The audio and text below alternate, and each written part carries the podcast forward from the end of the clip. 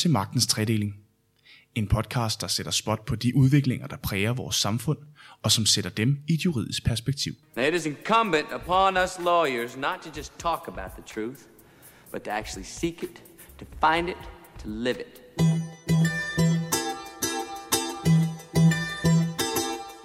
Er der forretning i at sponsorere retssager? Det kan der være. I hvert fald så har begrebet litigation funding eller procesfinansiering set dagens lys, og her kan finansieringsselskaber skyde penge i retssager og dermed dække nogle af sagsomkostningerne mod at modtage en del af provenyet, hvis sagen vindes. Det helt store spørgsmål er selvfølgelig, hvad betyder det for retspraksis i Danmark, og hvorvidt denne manøvre udfordrer de advokatetiske og med det de forvaltningsretlige principper i dansk retspleje.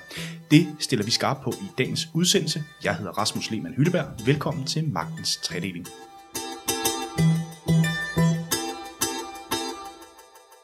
Og i dagens anledning, der har jeg besøg i studiet af Birgitte Frølund. Du er partner hos Horten med speciale i proces. Og så har jeg Carsten Fode, du er advokat hos Kroman Røgmert med speciale i selskabsret. Og så er du adjungeret professor ved det juridiske institut på Aarhus Universitet. Velkommen til begge to. Ja, tak. Øhm, jeg tænker, vi lige prøver at tage den fra toppen. Carsten, hvad er procesfinansiering egentlig for en størrelse? Jeg tror, vi er nødt til at holde fast på, at det er to ting. Ja. Det er for det første, det vi normalt regner med, det er en udenforstående tredjemand, som finansierer en retssag mod at få en del af provenyet. Ja. Men det er lige så vigtigt, når vi vurderer det, at vi også accepterer, at det er et finansielt aktiv. Det er et aktiv, som investorer kan investere i, på samme måde som aktier, obligationer og fast ejendom. Og det, det er den dobbelthed, som skaber de problemer, vi skal tale om. Okay, så, så man kan sige, at en retssag bliver pludselig en, hvad skal man sige, et finansielt subjekt i den her størrelse? Helt præcis. Ja. Og den markedsføres på den måde. Mm. Den markedsføres med Bloomberg beskriver, hvor meget du får i afkast på dem, og man beskriver, at det er et finansielt aktiv, som har en risikoprofil, som er forskellig fra ejendomme og aktier, og er uafhængig af Kina og amerikanernes øh, problemer. Mm. Birgitte, hvis vi skal prøve at kigge på sådan, hvad skal man sige, det danske marked, øh, hvor stor øh, en ting er det her øh, litigation funding i dansk sammenhæng? Indtil videre er det ikke nogen meget stor ting herhjemme. Øh, vi ved, at der er enkelte store sager, der bliver finansieret på den måde. Øh, vi har haft en enkelt sag, øh, som har været sådan en meget lille øh, finansieringsløsning, som er gået hele vejen til højesteret, og derfra ved vi jo så også, at at det findes i Danmark.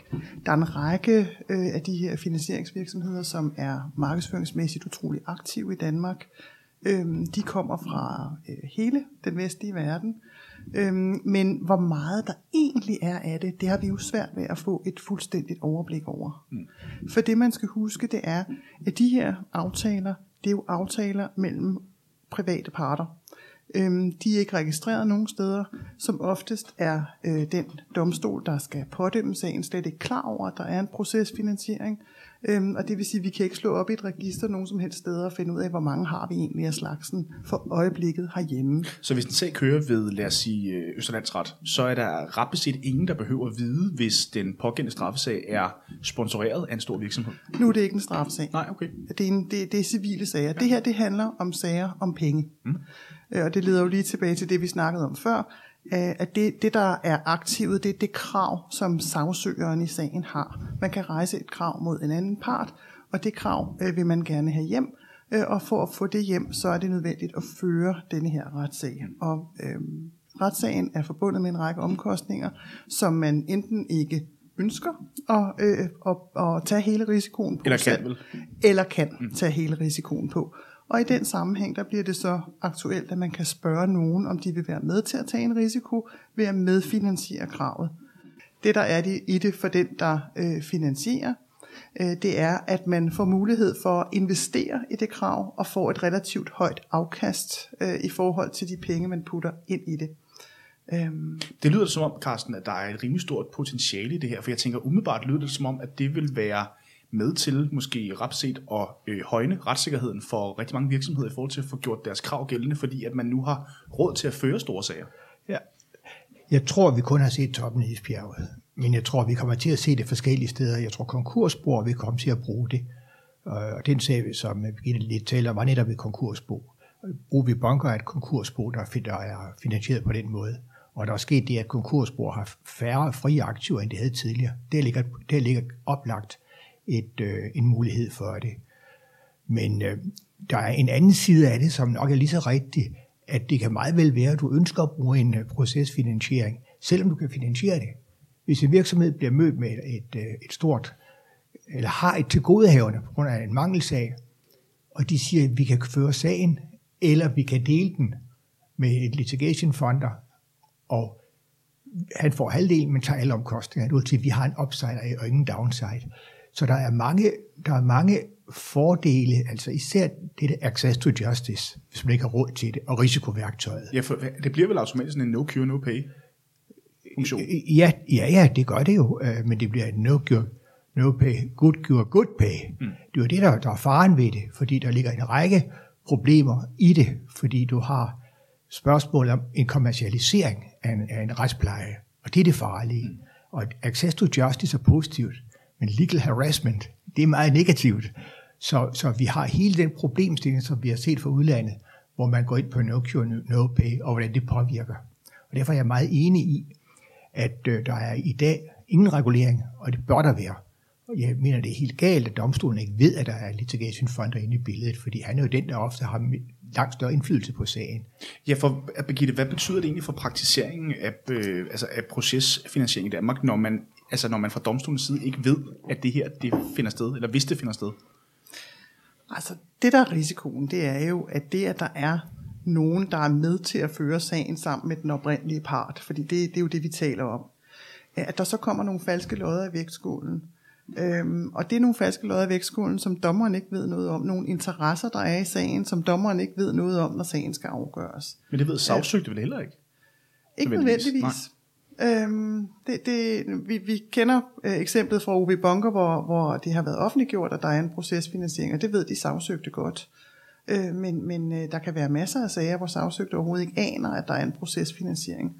Øhm, og det kan for eksempel få betydning i den situation, hvor man skal indgå et forlig i sagen, og hvor øh, det jo udmærket kan være, at der er øh, lavet aftaler med procesfinansieringen øh, om, at, at øh, man ikke at, at, at procesfinansieringen ikke skal bestemme, øh, hvordan et forlig kan indgås, men de skal altid høres. Øh. Men jeg tænker umiddelbart, så øh, har vi jo set mange eksempler på mange eksperter, der har peget på blandt andet det her, øh, hvad hedder det, øh, asymmetrien i magtforholdet mellem for eksempel myndighed og borger i for eksempel øh, i forbindelse med skattesager, hvor det kan være svært at få rejst et krav mod myndighederne, fordi man simpelthen ikke har ressourcerne til at føre sagerne som borger. Øh, man kan sige, der kan jo øh, sådan noget procesfinansiering ville være med til at, hvad skal man sige, øge borgernes muligheder her. Helt oplagt. Mm. Det er jo det, som jeg har som det positive træk ved det, at access to justice, de er så gruppesøgsmålene. Gruppesøgsmålsreglerne har jo samme formål, så det er helt oplagt positivt. Det farlige ved det, det er, at hvis der skal indgås det forlig, der er jeg ikke overhovedet i tvivl om, at det er der fonderne, der bestemmer. Og det er jo et af de store problemer, fordi han har som en af sine succesparametre, at sagerne bliver afgjort i en fart.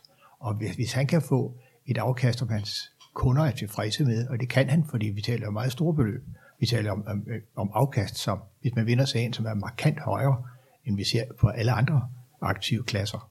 Ja, for jeg tænker umiddelbart lyder det som om, at så kommer udfaldet af en given civil sag til at handle om return of investment øh, mere end det kommer til at handle om retssikkerhed. Det er præcis det, problemet. Altså hvem er egentlig klienten i de her sager? Er det finansieringsselskabet, eller hvem er det egentlig? Mm, det er et rigtig godt spørgsmål. Altså hvis man ser sådan helt stringent på det, så øhm, har sådan en øh, finansieringsaftale jo to parter. Der er et finansieringsselskab, og der er en, en part, der vil føre en retssag og forsøge at fremme et krav. De har hver deres advokat.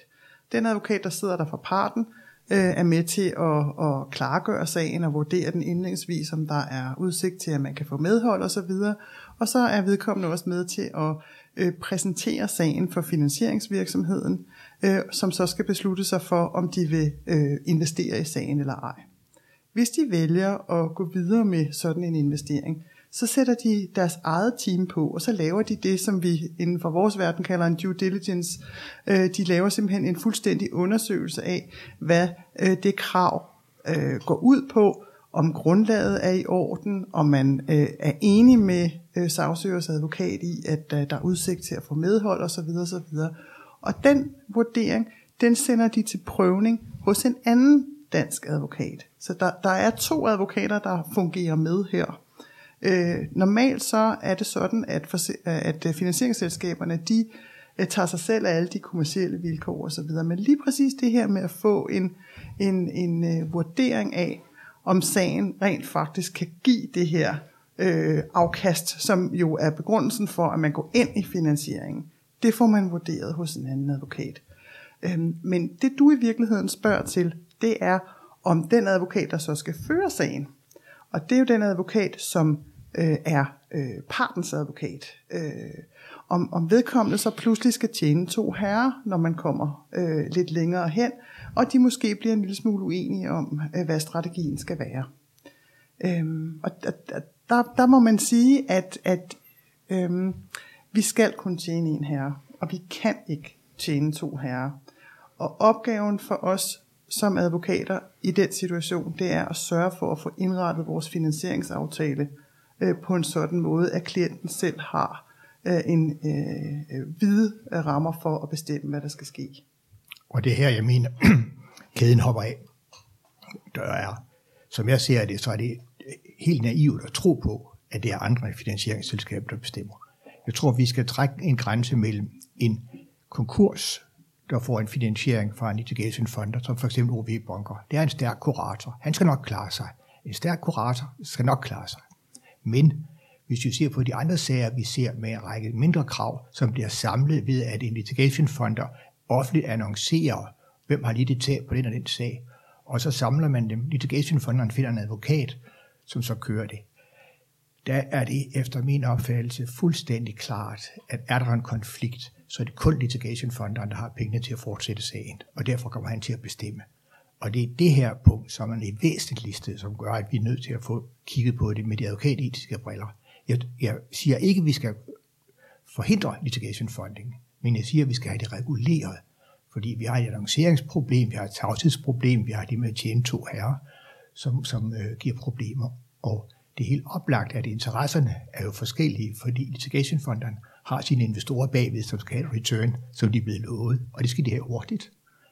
Så øh, vi, vi har etiske problemer forbundet med det, for at få det til at fungere tilfredsstillende. Ja, for jeg vil godt lige vende tilbage til, øh, til sådan, hvad skal man sige, de mere specifikke øh, advokatetiske regler. Men I skriver jo på Hortens hjemmeside om, hvem der bestemmer i de her sager, at øh, citat, kravets ejer normalt beholder rådigheden over sagen, men der kan aftales visse spilleregler for sagens førelse og særligt væsentlige beslutninger i forbindelse hermed, citat slut. Hvad betyder det, der kan aftales visse spilleregler for sagens førelse her? Mm. Ja, altså, øh, vi har jo ikke set alle typer af aftaler endnu, og jeg skal heller ikke øh, på nogen måde gøre gældende, at jeg har set alle slags aftaler endnu. Men jeg kan sige, at jeg har set nogle stykker af dem. Og hvis man ser på, hvordan de er øh, skruet sammen, så er det sådan, at det er den, der fører sagen, og vedkommendes advokat, der også er rådig over, hvad der skal ske i sagen. Øhm, og det betyder, at øh, det ikke er, er finansieringsselskabet, der kommer ind og skal bestemme for eksempel om øh, replikken øh, nu skal formuleres på en bestemt måde, eller om man nu skal regulere påstanden, eller hvad det er for nogle forskellige øh, processuelle beslutninger, der skal træffes undervejs. Det er parten selv, der gør det. Der, hvor det bliver relevant, det er den situation, øh, hvor øh, der skal indgås et forlig. Og det sker jo ikke sjældent øh, undervejs i sådan en sag, at der er sådan lidt forlismæssige tilnærmelser imellem parterne. Øhm, og der er det jo rigtigt, som Carsten siger, at der der, der kommer der lidt nogle andre øh, interesser ind på, på, på spillepladen, end dem vi er vant til at sidde med.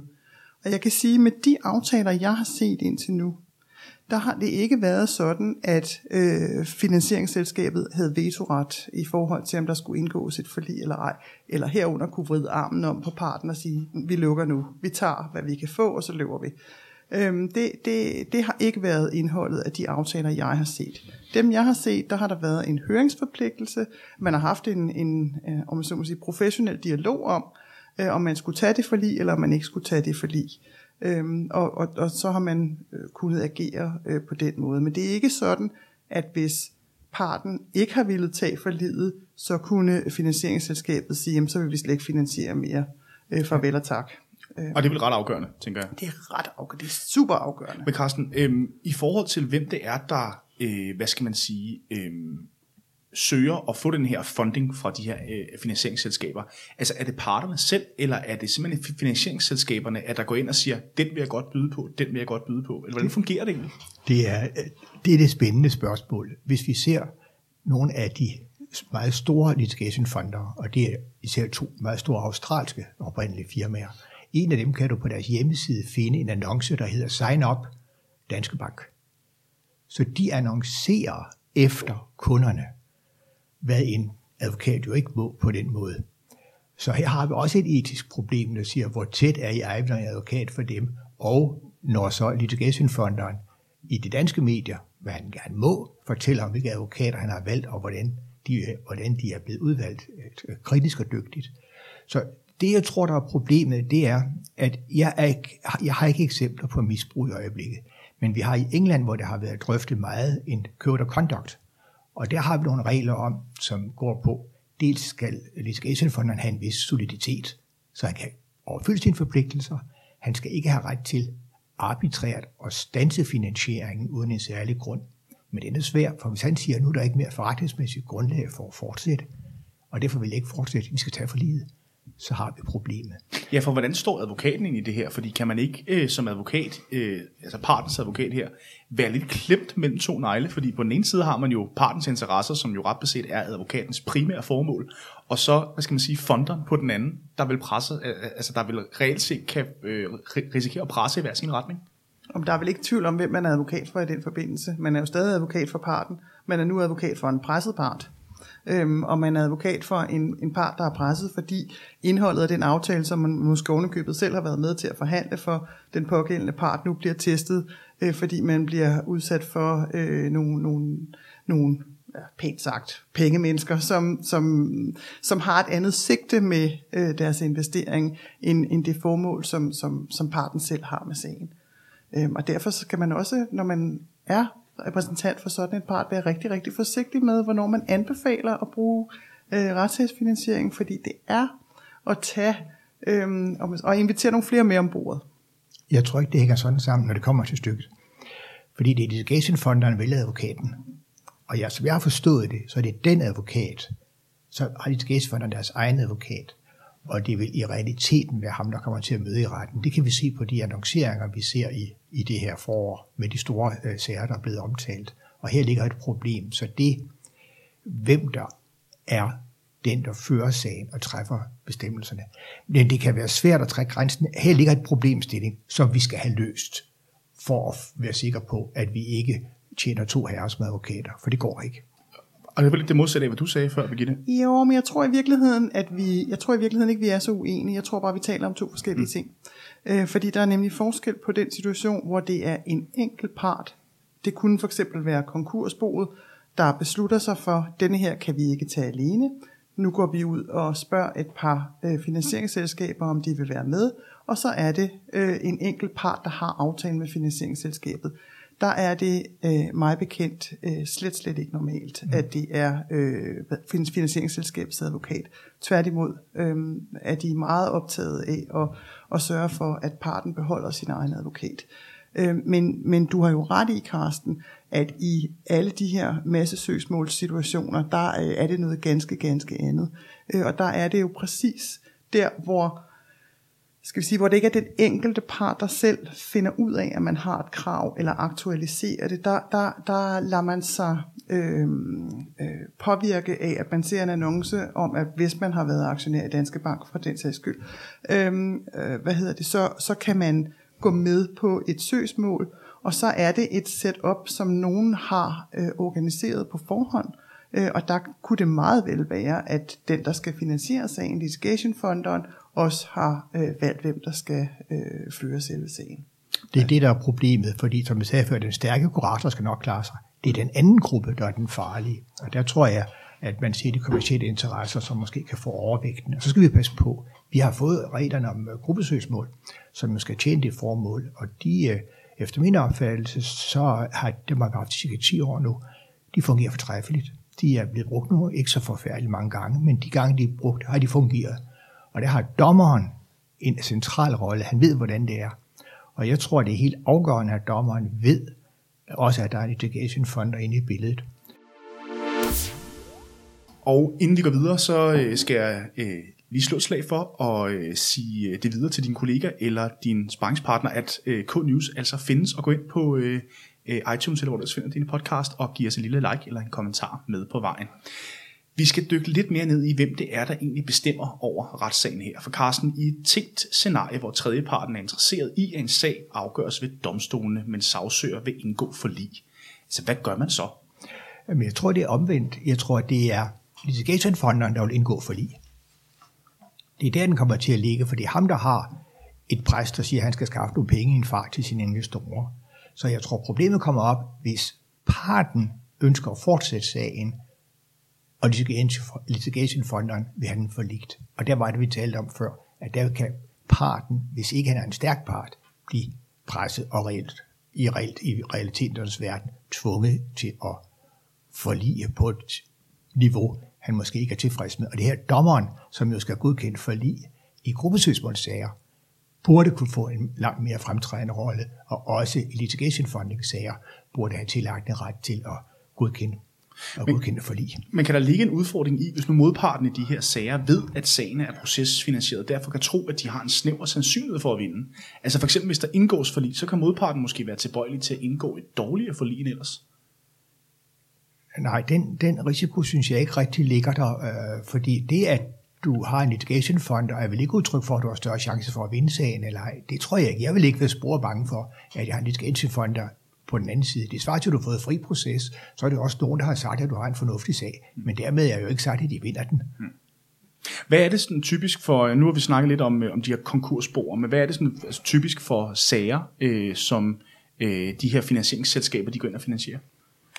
Altså hvis du spørger dem, så siger de, at det er alle slags sager.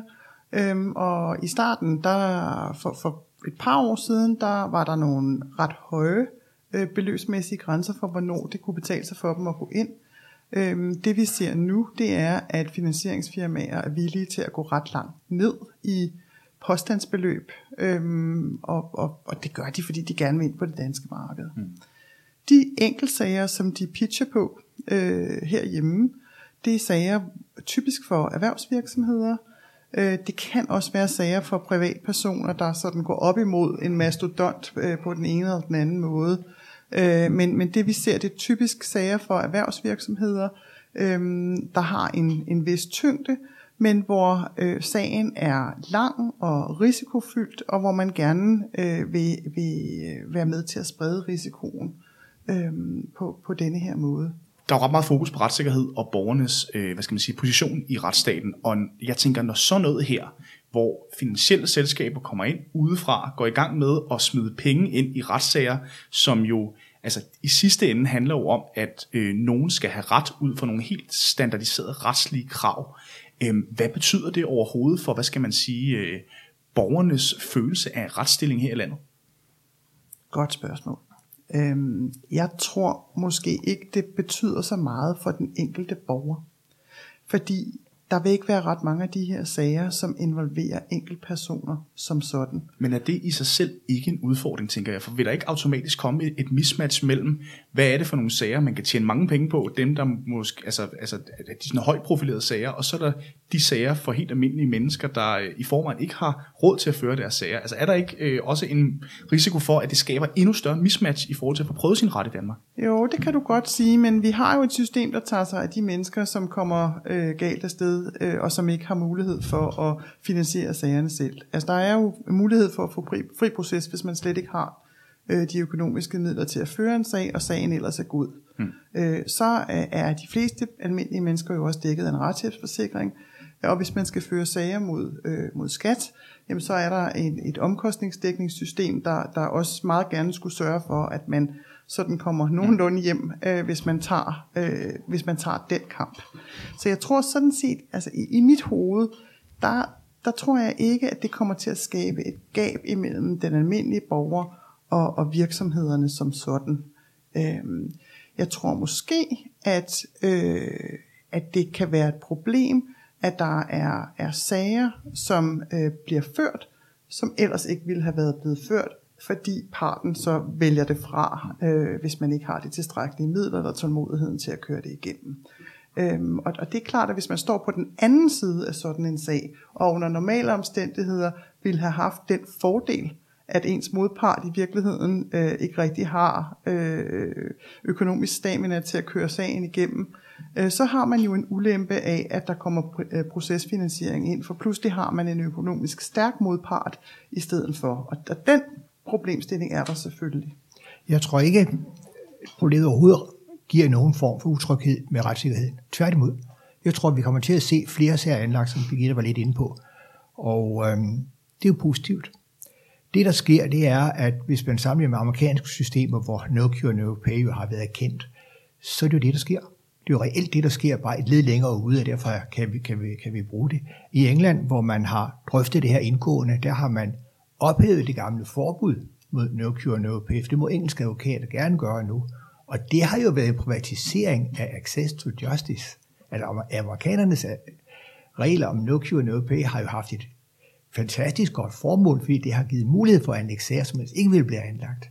Jeg ser problemet et andet sted, og det er lidt det, som Birgitte også nævner, får vi anlagt sager, som ikke burde have været anlagt. Hvis vi forestiller os, at vi har en kurator, som kommer til sin skiftesamling og siger, at vi har overvejet et erstatningskrav mod direktøren, men øh, vi mener kun chancen for at vinde er cirka 50 procent, så derfor anbefaler vi, at vi ikke anlægger sagen. Og det vil jo en kurator typisk sige, det er ikke nok til at anlægge en sag. Så siger han, ja, det er desværre, jeg er samtidig nødt til at fortælle jer, at jeg har fået brev fra litigationfonder, som vil finansiere det hele, så han tager hele downsiden. Han skal bare have 50% eller 60% af overskuddet. Så venner, I har en chance for 40-50% og ingen downside. Skal jeg anlægge sagen? Den sag vil blive anlagt. Og kurator får jo også selv noget arbejde ud af det, ikke fordi jeg vil øh, klandre ham, men han er jo i den situation nødt til at anlægge sagen. Og der ser vi et risiko for, at der bliver anlagt legal harassment sager.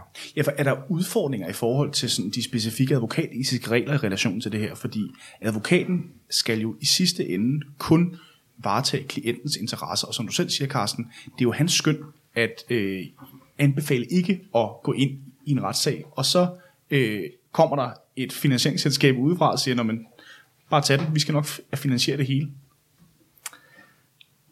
Altså er ja. advokaten så øh, at anskue som værende uafhængig? Advokaten er og skal altid være uafhængig. Og advokaten kan måske godt have nogle øh, reservationer i forhold til, om det er den rigtige løsning for klienten, men det indebærer ikke, at advokaten ikke er advokat for sin egen klient. Øhm, og jeg tror faktisk, at, at de etiske overvejelser, vi har her, i virkeligheden handler mindre om advokatetik, og mere om, at, at øh, vi skal have nogle regler, der regulerer, hvordan sådan nogle øh, virksomheder, de øh, får lov til at operere øh, i, i, i danske sager. I skal også huske på, at, at øh, advokatetiske regler, de går kun ind og, og, og om så må sige, sanktionerer specifikt på advokaterne. Det er i virkeligheden ikke det, vi er efter. Det vi er efter, det er at kunne øh, komme ind og sanktionere på litigationfonderne, mm. der går for langt og få øh, presset for meget luft ud af, af, af, af modellen. Så, så jeg tror, at jeg tror godt, vi kan stole på, at advokater i Danmark kan finde ud af at optræde uafhængigt, og kan finde ud af også at sige fra over for deres klienter, hvis klienten får et tilbud, der er for godt til at være sandt øh, fra en, en litigation funder, Øhm, og hvis man ikke synes, man øh, som advokat har, øh, har, øh, kan stå inden for øh, den proces, der skal køre, jamen, så er, står det jo en fuldstændig frit for at sige, jamen, så må I tage en anden til at føre den her sag. Jeg talte med en god netværksrelation i morges, som er direktør for eget firma, da jeg nævnte for ham, at vi skulle tale om det her med finansierede retssager. Der øh, blev han meget, meget stille i telefonen og sagde, det, altså kan det virkelig passe, at man kan det her? Øhm, Carsten, øh, du nævnte lidt omkring, at vi skal have noget, noget, øh, noget regulering på området, det er også det, du nævner, Birgitte. Øh, helt konkret, hvad kunne man gøre? Jeg tror ikke, han skal være nervøs, dit netværksperson. Fordi vi havde præcis den samme diskussion, da vi indførte gruppesøgsmålsreglerne. Mm. Der sagde Dansk Industri, så tør vi ikke produktudvikle mere, det bliver alt for farligt. Og det gør det ikke. Jeg tror, at hvis vi får fornuftige regler om det, så er der en upside for samfundet, hvis man så får anlagt sager, således at berettigede krav bliver betalt. For det var det, der var ideen med gruppesøgsmålsagerne. Som jo også er ret stort i Tyskland endnu, særligt i forhold til Volkswagen-skandalen. Der kører jo, jeg ved ikke, hvor mange tusind kunder, der er gået ind i sådan gruppesøgsmål. I, I allerhøjeste grad, så derfor har vi, har vi de regler, og, og de vil skulle bruges. Så, så derfor tror jeg ikke, man skal være bange for det. Jeg, jeg tror ikke, jeg er bange for legal harassment i ledelsesansvarssager, og jeg kan være bange for dem øh, over for øh, virksomheder med produkter, altså produktansvarssager. Den type ting kan jeg være nervøs for, fordi man kan køre det igennem. Og det, der er faren, det er, hvis man har en stærk fonder, som retter et krav mod en svag virksomhed, som dermed tvinges i gåsøjne til at lave et forlig. Vi så det i en af Vestas-sagerne, vel i USA. Der siger Vestas i deres pressemeddelelse, at de har ikke øh, gjort noget galt, men de har indgået et forlig på et antal millioner kroner for at slippe for besvær. Det er usundt. Hvis man kommer til at resonere, jeg taler heller ikke om, hvad, om Vestas er usundt eller ej, det er ikke dem, jeg kritiserer, men det er, det er usundt, hvis man føler sig presset til et forlig for noget, man ikke har gjort, fordi man er bange for konsekvensen af en retssag. Ja, for det, det er vel ret beset en kæmpe retssikkerhedsmæssig øh, øh, altså udfordring for virksomhederne, hvis de føler sig tvunget til forlig i retssager, de ret beset er sikre på at vinde. Mm. Men det er en kæmpe stor udfordring at stå over for en meget stærk modpart. Og det leder tilbage til det, jeg sagde før med, at, at, at det er selvfølgelig trist, hvis man tror, at man har the upper hand øh, i et øh, kontraktsmellemværende, fordi den anden part er svag, og så bliver den anden part pludselig gjort stærk, øh, fordi man har en litigation funder, der, der skubber med øh, bag på vognen. Øh, men altså om det er usundt, det, det kan det godt være i visse situationer måske, men vi skal også huske på, at øh, litigationfonderen og den sagsøgende part, de har jo samme interesse. De har nemlig den interesse at få gennemført kravet og få penge i kassen. Og en litigationfonder, der ikke har anden interesse end pengeinteressen, går jo iskoldt efter at vurdere, om der er udsigt til at få øh, return on investment.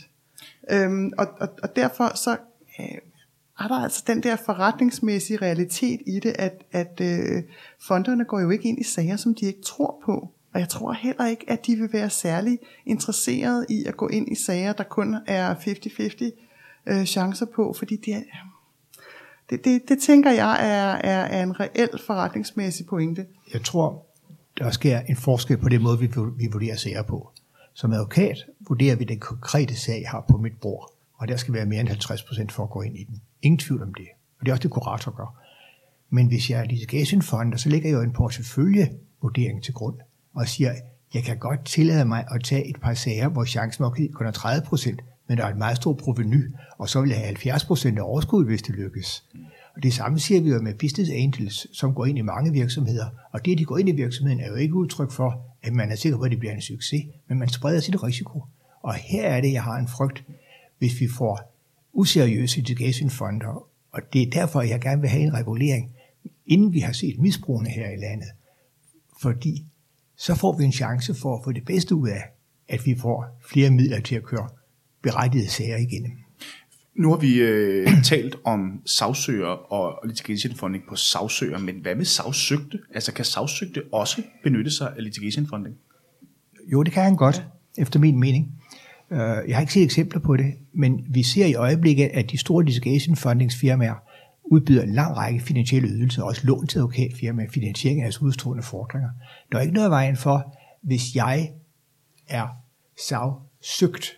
Lad os sige, du har lagt sag mod mig for en million kroner, og det har jeg faktisk ikke råd til, at taber den. Så siger jeg til dig, vil du forlige den på det halve? Og det vil de jo ikke, fordi de kan se, at jeg er vanskeligere. Så går jeg til en litigation fonder, der gennemgår sagen meget nøje og siger, du har faktisk en god sag, den var nogle år, den belaster dig. Lad os forlige den. Giv os 300.000 kroner, så kører vi sagen. Eller 500.000 kroner, så kører vi sagen og tager resten af risikoen. Men så er vi over i det, som jeg nævnte før, at det er et nyt redskab i værktøjskassen, som risikostyring. Og det synes jeg er positivt, for det kan lade sig gøre. Mm. Tusind tak til begge to. Det var det, vi nåede i den her omgang. Magtens Trading kan findes på iTunes, eller hvor du ellers finder dine podcast. Og så kan du altid læse mere på k-news.dk. K-News og Magtens Trading er produceret af Karner Group.